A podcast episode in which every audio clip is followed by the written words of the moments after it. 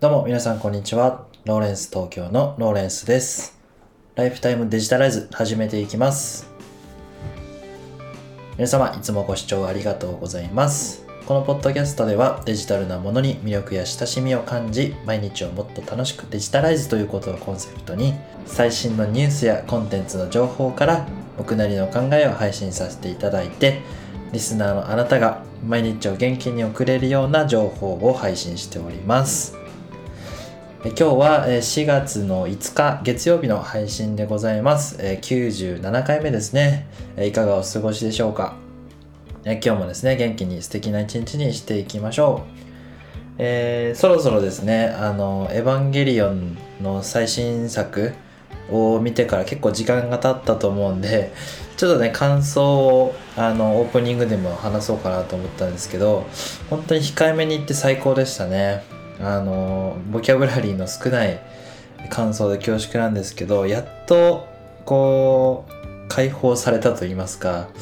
あの物語の、まあ、主人公たちがずっとこう悩んでて時間が止まってた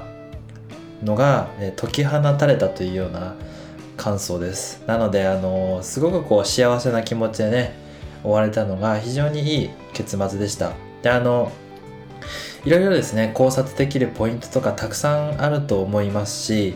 えっ、とキリスト教ですとかユダヤ教ですとか、まあ、あのいろんな、えー難しいですね概念とも絡めて、えーストーリーを考察することはたくさんできて面白いと思うんですけど自分はですねそこではなくてもう単純に良かったねっていうような感じの感想に落ち着きました、まあ皆さんねどういうふうに思ってるかですかね。あのコメントいただけると嬉しいです。ちょっと本筋とは関係ないんですけどね。コメントいただけたら非常に嬉しいです。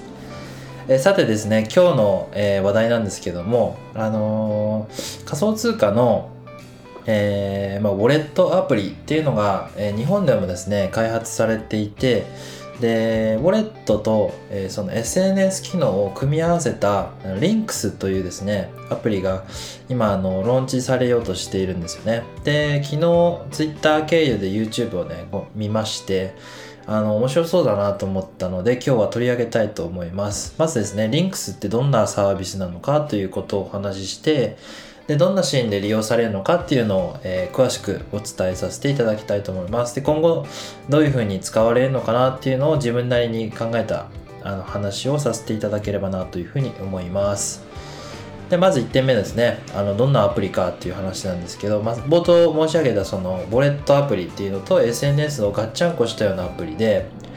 具体的に言うとその LINE のようにコミュニケーションを取ったりできると。そういう機能もありつつえー、とその仮想通貨をうん、まあ、入れておく専用のこう電子ウォレットみたいな機能が、えー備わってます。で基本的にはですねビットコインをこう、えー預け入れたりしてあの送金です手続きに使ったりするっていうのがあの魅力の一つですっていうふうに書いてあるんですけど、まあ、そのビットコインのですね魅力を最大限に生かす、えーいろいろな機能を備えているみたいで、まあ、例えばですね1円以下の、まあ、少額の決済ができたりとか、えっとまあ、海外にいたとしても、まあ、同じ価値の,、えーそのえー仮想通貨を、まあ、瞬時にですね交換できるという意味であの非常に便利な使い方ができる、まあ、そういうところを目指しているってことなんですよね。なのでその、まあ、今の現時点でのイメージでは LINE にこう仮想通貨のウォレットがくっついてるメタマスクがくっついてるみたいなね。メタマスクっていうのはちょっとご存知ない方いるかと思うんですけど、まあ、その有名な仮想通貨のウォレットなんですけど、まあ、それがくっついたような感じでで日本で提供されようとしているってことなんですね。であの普通のですね仮想通貨のまあウォレットというか、まあ、あの仕様で言うとあの鉄、えーガス代っていうのがかかって、まあつまりそのトランザクション一個一個にですね、えー手数料がかかるんですけどここを無料にするっていうのが、まあ、あの最大のポイントみたいなんですよね。まあいろいろこう難しい技術を使っていてそこを実現してるって話ちょっと難しい話でね自分も理解が追いついてないところがあるんですけど、まあ、無料にできるということでそれがアプリの機能ででどのようにですねあの活用シーンを想定してるのかっていうことなんですけどもちろんですねコミュニケーションとしてこうすぐにあの連絡取れる手段としても使えるし例えばですね、まあ、ビジネスシーンを考えると、えー、フリーランスでお仕事をこう依頼しましたとでそんなにですね高い金額のお願いをしたわけではないけど、まあ、報酬としてはお支払いしないといけないっていうような状況下があのこれからいろいろ発生するっていうユースケースを想定してるって話で例えばですね、まあ、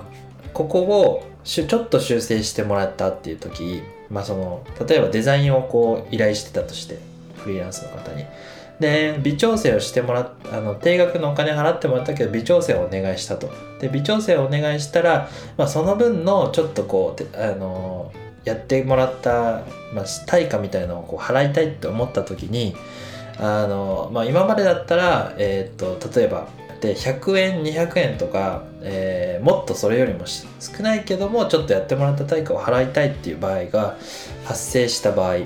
そういう場合に、まあ、そのビットコインのあの送金であればその銀行振込手数料もかかんないわけですよね。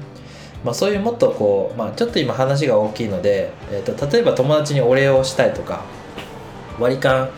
してもらってでちょっとこうあの端数まち計算間違えてたからこの分ちょっと払ってよみたいな時とか